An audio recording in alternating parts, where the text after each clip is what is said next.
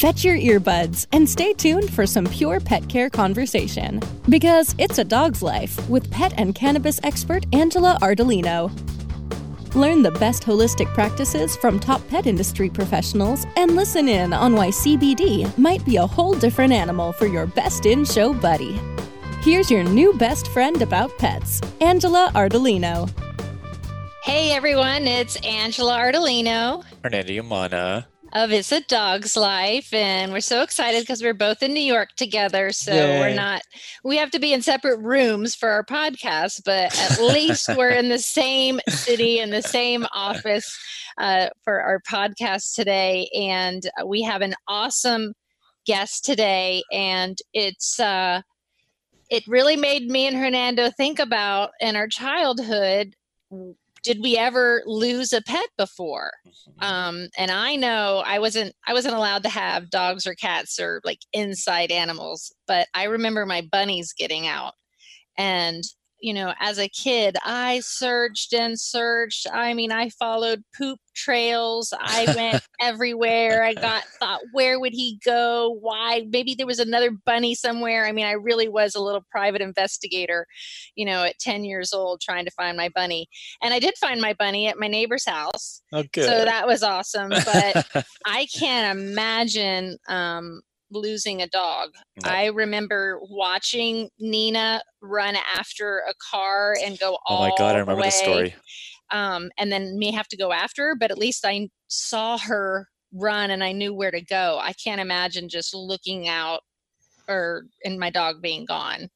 Um, so have you ever had any like situations where you lost a pet? I thankfully haven't, and my dog follows every step I take, no matter where I am. So I don't have to worry about this one. But I, I truly don't know what I'd do. Yeah, it's, it's crazy. It's so this this is a great segue to who our guest is today. Um, Susannah Charleson. She is a New York Times best-selling author, and she has um, not only a search and rescue dog, but this is something that she does, and she's written this beautiful book that is like a pet, a, a someone who loves to read and loves pets, this is like the best book ever. I know it's already getting my heart a little I've been able to read. It's so cute because it's there's mystery. You laugh, you cry. It's better than cats. It really is. um, but um, let's welcome our guest, Susannah Charleson. Thank you so much for coming um, on our show today and joining us. We're so excited to have you. Well, I'm delighted to be here. Thanks for having me. You bet. So tell us a little bit about your career and then what led you to to write this or you've written a couple books now.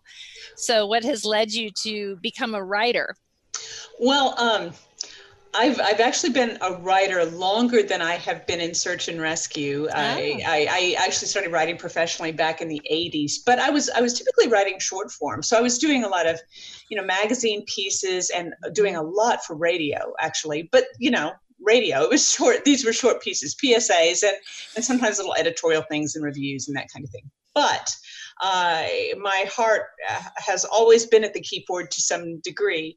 And when I began working search, now I, my search career really started for missing persons and started with a mm-hmm. search and rescue dog for missing persons. And, and she was the subject of my first book, Scent of the Missing uh, a golden retriever named Puzzle. Mm-hmm.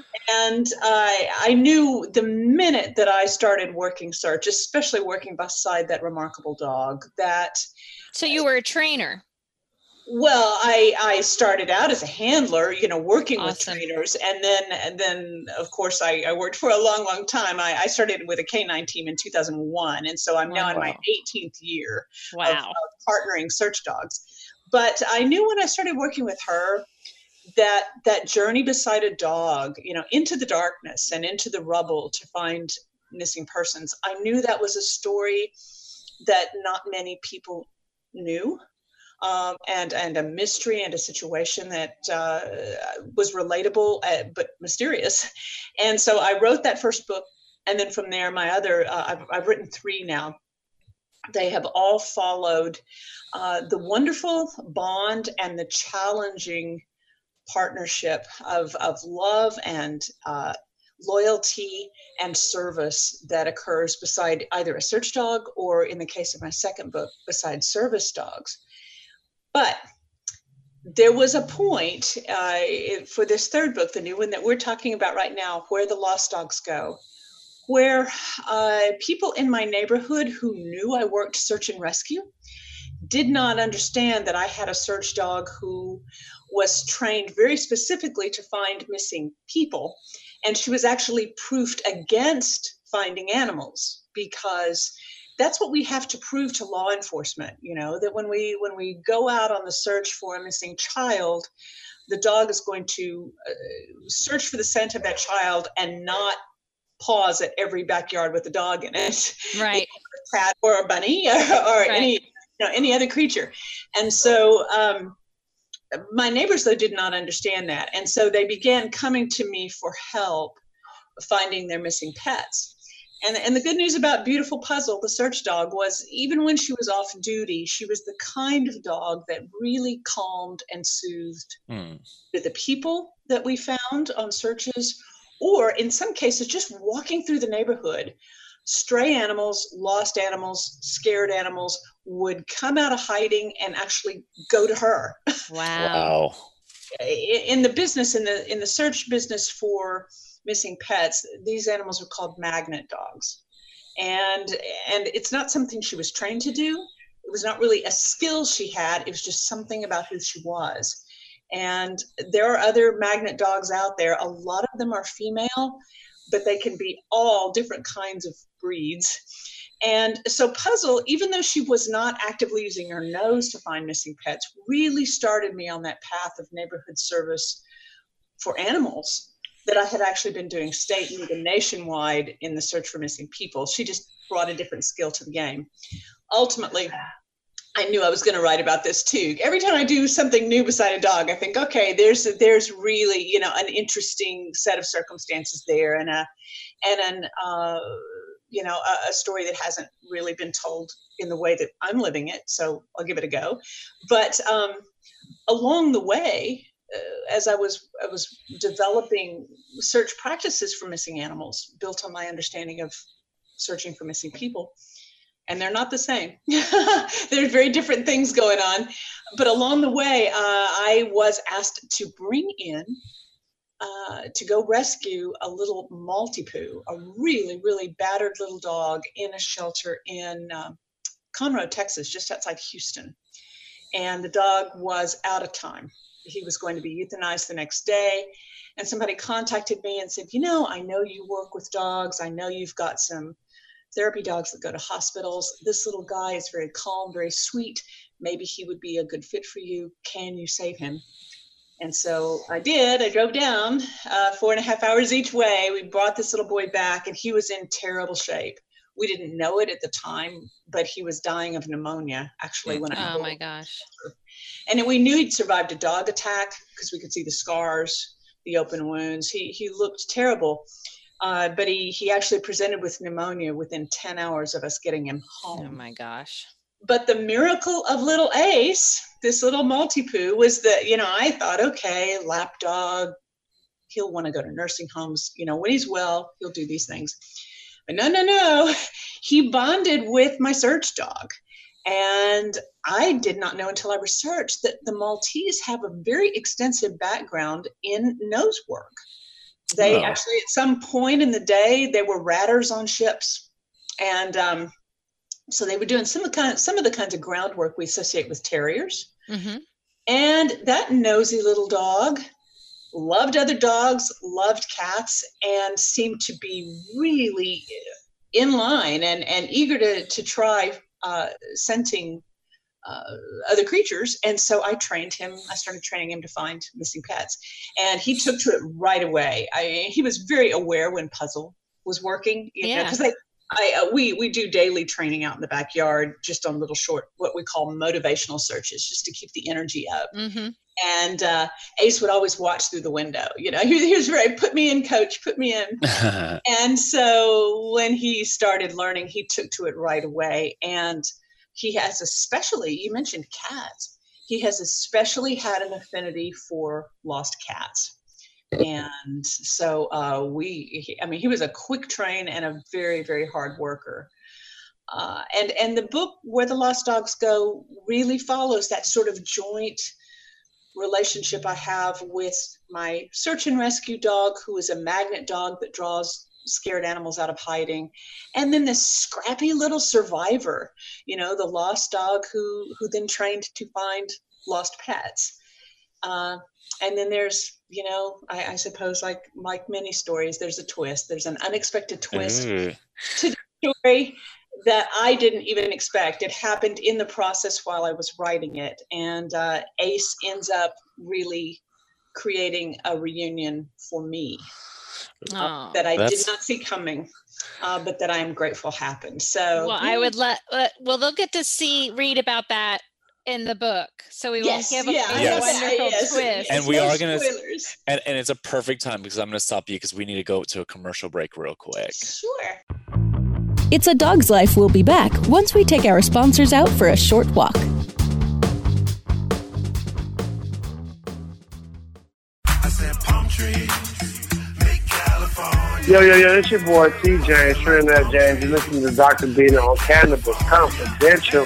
LA, what up? Nickname James, man. I'm worried like a lake. I need to... People were so excited to see you supporting our industry, and it's so important to see people who are mainstream, who are out there that people look up to. That was my first one ever going to, so that was definitely a big deal for me. It's not just, oh man, just come smoke a bunch of joints. It's a lot of science into it. It's way more interesting than a lot of people might think who look down, per se, on what we enjoy. Cannabis Confidential, only on CannabisRadio.com.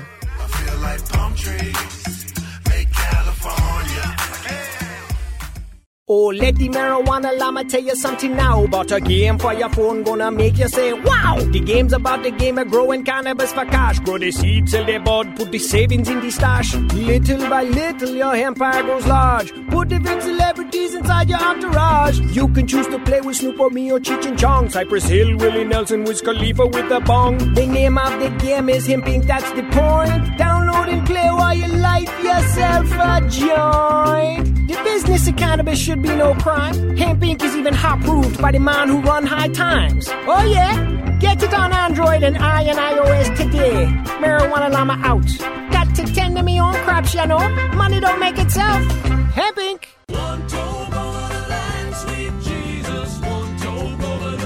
Fortunate to have Michael Brewer of Brewer and Shipley your signature top 10 song, One Toke Over the Line. I've read a couple different versions of, of, what the tune's origins are. What's the true story? We were playing a little club in Kansas City. A friend stopped by with some really good hash. We stepped out back and came back in. We're tuning up in the dressing room, and Tom said, man, I'm really one toke over the line. And I just cracked up. I thought it was hysterical. We literally wrote that song just entertaining ourselves and to make our friends laugh.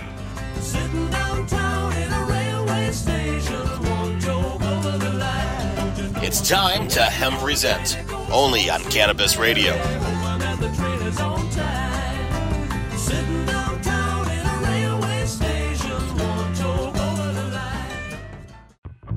Stop barking up the wrong tree. We're back with more of It's a Dog's Life with Angela Ardolino, only on Cannabis Radio.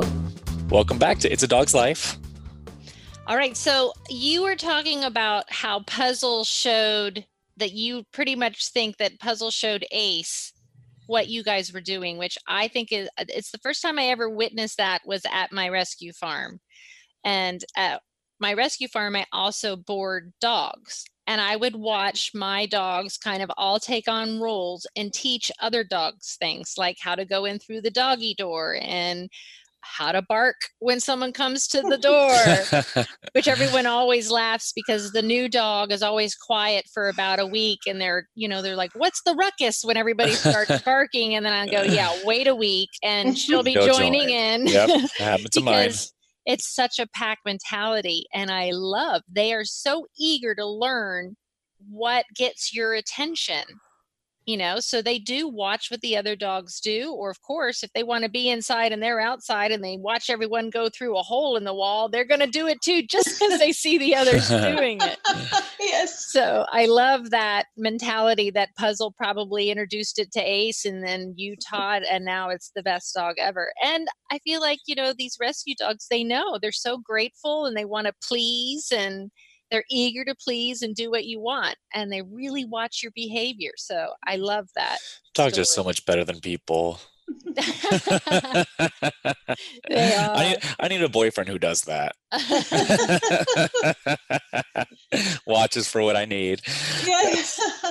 well, and you know, the thing I think that was interesting that Ace taught me was he had when he was lost from what i could trace of his backstory which is also um, in the course of the book he had survived on his own for probably five or six months i got wow. some eyewitness accounts from the neighborhood of sightings of him living in a drainage ditch near uh, the picnic grounds of a park so he was foraging, he was living through bad weather, he was being attacked by animals, he was living in a drainage ditch. Wow. Horrible circumstances. So it's no surprise he he ended up in the shelter in as bad shape as he did.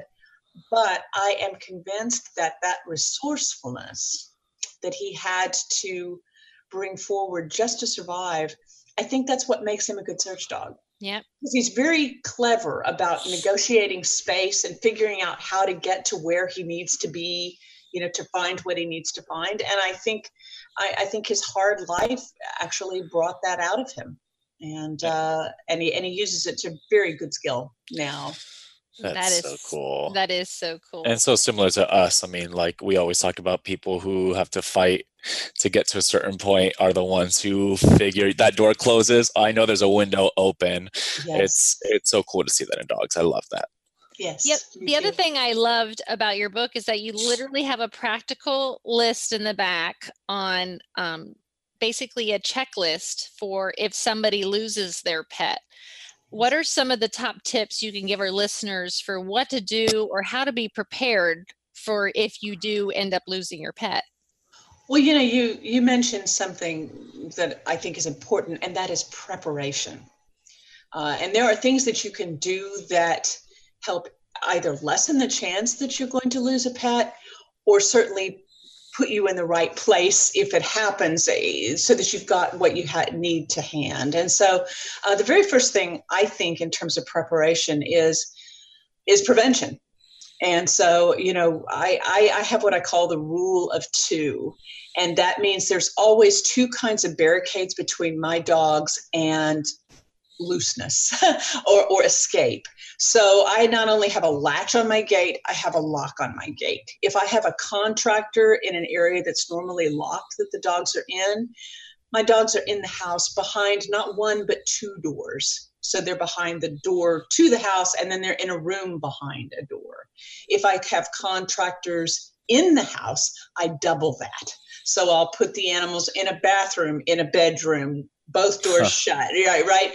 Uh, and and so I I just believe in layering uh, that level of, of protection because the truth is your guests don't know the routine kids running through the house with your kids don't know the routine contractors absolutely don't know the routine and what i do find is that contractors are busy focusing on their job and they are not thinking about shutting doors and gates we just just had that happen right. about a week ago we had a, a stove delivered and I said, I need to make sure that front door stays closed because I do have a cat in the house and she's spooked and she runs low and you might not see her if she shot out the door. And sure enough, you know, every time, nice guy, but every time he went out, I'd hear the little door go bam, you know, and and um, and it was because it wasn't latching and it was just right. right. So that's one thing. But I think in terms of being prepared in case your animal, your pet gets lost, there's um, there are three things you want to do right away. And that is, first of all, it's great to have on hand sign making materials. And it doesn't take much. You can use five old campaign signs. Uh, get five old campaign signs, have five pieces of neon poster board, and one of those super fat permanent markers. Uh, that, and then maybe a roll of clear packing tape, that's all you need because one thing we know is that getting signs out quickly is still, even in the age of social media, still the most effective way to get an animal home is right. sign because you're in your neighborhood you're staying in your neighborhood. right they're in your neighborhood and they don't have to be connected to the same social media that you are. Right. So the animal is missing. Right. And so anybody can see it you know which is great even people passing through town who might pass your dog uh, or cat. Uh, the other thing is uh, though social media does play a, a huge role is get connected to the lost pet pages for your area prior to your animal ever getting lost because most of them especially on something like facebook or whatever you've got to you've actually got to join the page and be approved to join the page mm-hmm. right or you can never post on it right. well if you're in a hurry with a missing pet you don't have 12 hours to wait for that approval or whatever it is so if you join them ahead of time um, then you're already connected great you know, tip Yes. Yeah. And so, and I, you know, I, I really recommend using every form of social media that you can think of, uh, including the buying and selling sites if they will accept lost pet posts because you want to cast that wide, wide net. Right. And I think there's often this assumption that the social media I use is the social media you use is the social media the 15 year old boy uses two blocks away, but I can guarantee that is not the case. Right. So you, you, you really have to just sort of carpet message this yeah. Uh, and the signs.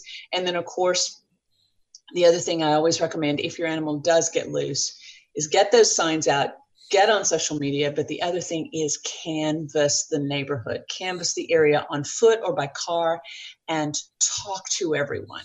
And you're putting up, of course, a, a recent, most recent picture or two of them, name and phone number. Yes, yes, and on, on those on all things. Exactly on those neon signs. What I do is I've got. Um, oh well, I've actually oddly enough, I didn't know this was going to be a video interview, but I have one here. Yeah. neon signs. What I do is I have a, a plastic page protector Mm-hmm. And I have the information. So in cute. Page protector, big old picture, date lost, phone number. You keep it big fonts, few letters, so that people moving in a, a fast moving car can still see what's going on. Right. And and then you then you uh, put that on that neon sign. And i always put it on actually upside down. I don't know if you can see this but this is the bottom of it so that if it rains water doesn't get in the oh. paper and melt all this. And then you just put a strip of packing tape at the bottom and you're on this big green neon sign you know that's a campaign size staked into the grass. And you've got i think a, a fair amount of visibility and recognition even for people traveling in a car or on a bike now, you said that one in six pets, is that true, gets lost? Oh, that is one stat. Uh, there's a grimmer one out there that says one in three. Uh, yes, it all depends on who's doing the talking, but we've got one in six and one in three, with six being the most optimistic and one in three being the most concerning. And that without human help, only one in 10 ever comes home. Oh, wow. God. So, and then how many like get rid, you know, if they go out and put the social media post out and whatever like what is the success rate of these of finding the dogs well you know i wish i i wish there was some sort of comprehensive stat that really um that really button down you know which method seems to to work the best i think a lot of it is really situational and which area you are in mm-hmm. um, because there are some areas where your coverage on social media, you don't have a population really invested in social media. And so then it may be the signs that bring them home. Whereas if you've got an area that's super social media dense, like the neighborhood where I live, it you know it, it may be the the next door post i don't know but i do know that the quicker the search gets started and that combination of neighborhood canvas signage and social media uh, of of uh, well in the five years i've been doing this probably 80 85% of the cases result in a find wow but, and, well, it, and sometimes it's not the owner that finds them it's a neighbor that finds them or somebody finds them on the street and Rec sees the sign and says oh i took that dog to the shelter or right they get to whatever them. Yeah. Well, I'm going to stop it here. We're going to take another break and we'll come right back. It's a Dog's Life. We'll be back once we take our sponsors out for a short walk.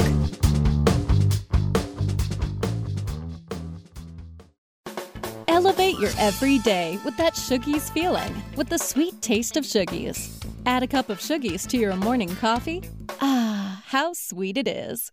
Shoogies infuses cannabis and cane sugar to make it the perfect sweetener with benefits. Make your happy hour happier with a dunk of Shoogies in your drink. Order your Shoogies now at S-H-O-O-G-I-E-S dot com or find it in dispensaries throughout California. Whenever you crave a little sweet, pick up Shoogies, the sweet, sweet take anywhere treat. The cannabis industry is growing almost as fast as the cannabis and hemp being planted and harvested.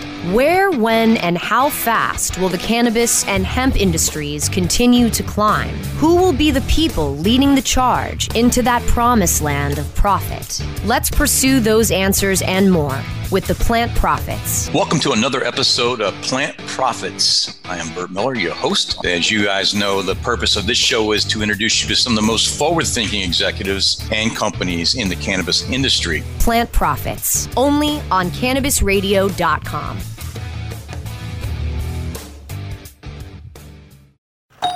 Hey, take a look at this. They're selling smart pots. They have pot that can make you smart? Where is it? Not that kind of pot. Smart pots are the best aeration container to grow your plants. Check this out. This is the original fabric container for faster producing, healthier plants. They're made with a superior fabric that delivers high yields. Plus, smart pots are reusable and sustainable, so you can use them over and over again, no matter if you use them indoor or outdoor. That's very smart, but how good are they for the environment? Smart pots are BPA free and lead free, so you'll always be able to ensure a pure, clean grow, and they're 100% made in the U.S. Over 28 million smart pots have already been sold, so it seems like a smart investment. Look for smart pots in close to 2,000 garden centers throughout North America and ask for the original fabric container. Find a store near you or order yours online at smartpots.com.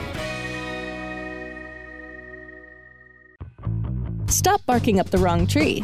We're back with more of It's a Dog's Life with Angela Ardolino, only on Cannabis Radio. All right. Welcome back to It's a Dog's Life. All right, so we know, Susannah, you're going to be at the 2019 upcoming book fair with your beautiful new book. Yay! Um, tell us a little bit about how our listeners can find you and find you at the book fair. Are you speaking? I am speaking. I understand I'm on a panel with a couple of other authors who have written uh, beautiful dog books as well. I think one of the panelists is the author of the new um, dog is love mm-hmm. that, cool. discusses the you know the reasons behind the bond and and and explores that question does my dog really love me uh, which i'm excited about so yes i am definitely on a panel i believe that panel is on the saturday of the book fair in the afternoon from what i'm understanding like sometime between i'm thinking one or three i don't have the final itinerary but i'm pretty sure i'm on the saturday on saturday afternoon panel So they can look it up at the Miami Book Fair. Yes, That's at Miami Dade College downtown, correct? i believe that's true yes Great. And how do we find out more information about you? What's your do you have a website people could go to to find out more information? I do. I do. SusannahCharleson.com is certainly the place to go. Uh, that's got a great deal of information. And then for sort of just the day to day buzz of things that are going on in my life or with the dogs or uh, with searches and, and, and finds or some of the new rescues that have come into the house, I also have a Facebook page. Wonderful. And it is um, Susannah Charleson Author. And it, it'll it'll come up and it'll say Susannah Charleson Writes if you if you bring that up but uh, that's where i i do the most real time posting because that's where people typically go just to go where are you going next Right. what's up Awesome. Well, we will be sure to share that with our listeners. Thank you so much for joining yeah, us thank today. you. And you guys can also find more information at miamibookfair.com. And, and that's Susannah spelled S U S A N N A H Charleson with no T. no tea I got you. Thank you so much. Please keep in touch. thank you and thank you